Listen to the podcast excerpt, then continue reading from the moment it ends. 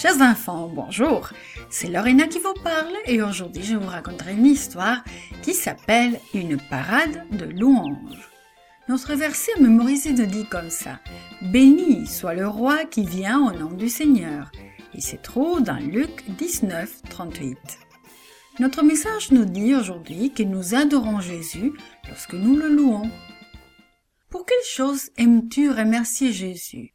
Et de quelle façon lui montres-tu que tu l'aimes? Tu sais, il y a très longtemps, des gens le louèrent lors d'une parade, avec des branches de palmiers et des acclamations joyeuses. Jésus et ses amis approchaient de la ville de Jérusalem. Soudain, Jésus s'arrêta. Il dit à deux de ses disciples, Allez dans ce village, et vous verrez un âne, le petit d'une ânesse, qui n'a jamais été monté. Détachez-le et amenez-le-moi.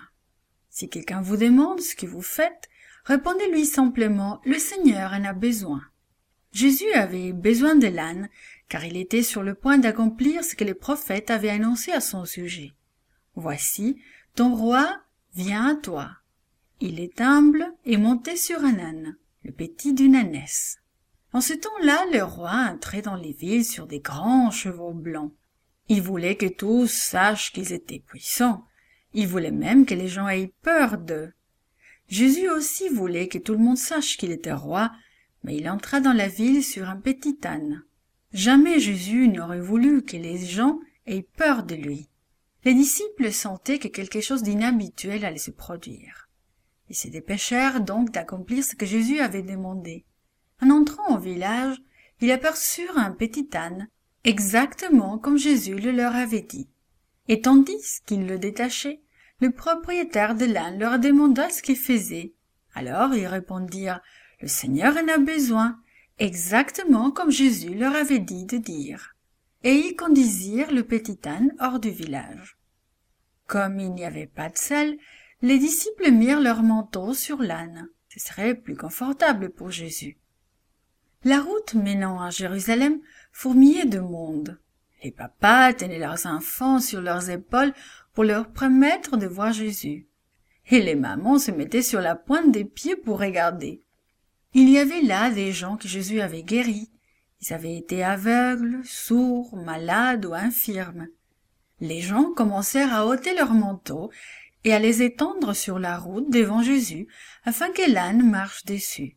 C'est ce que les gens faisaient pour un roi en ce temps-là. Les gens se mirent aussi à crier Béni soit le roi qui vient au nom du Seigneur. Béni soit le roi qui vient au nom du Seigneur. Encore et encore, ils poussaient des acclamations de joie et chantaient des louanges pour Jésus. Mais certains chefs religieux étaient très fâchés. Ils savaient que les gens appelaient Jésus le Messie, et ils n'aimaient pas cela. Maître, criait-il en bordure de chemin, dis à ces gens d'arrêter de dire ces choses. Alors Jésus regarda tristement les chefs religieux. Il savait qu'ils ne voulaient pas croire qu'il était réellement le Messie. Il les haïssait en fait. Je ne peux pas leur dire cela, répondit Jésus. Si les gens se taisent, les pierres sur la route crieront. Le temps était venu pour tous de savoir que Jésus était le Messie, celui que Dieu avait envoyé. Le temps était venu pour tous de faire un choix. Croirait-il en Jésus? This podcast is produced by Gracelink.net at Studio El Piso, Singapore. For more children's resources, please visit Gracelink.net.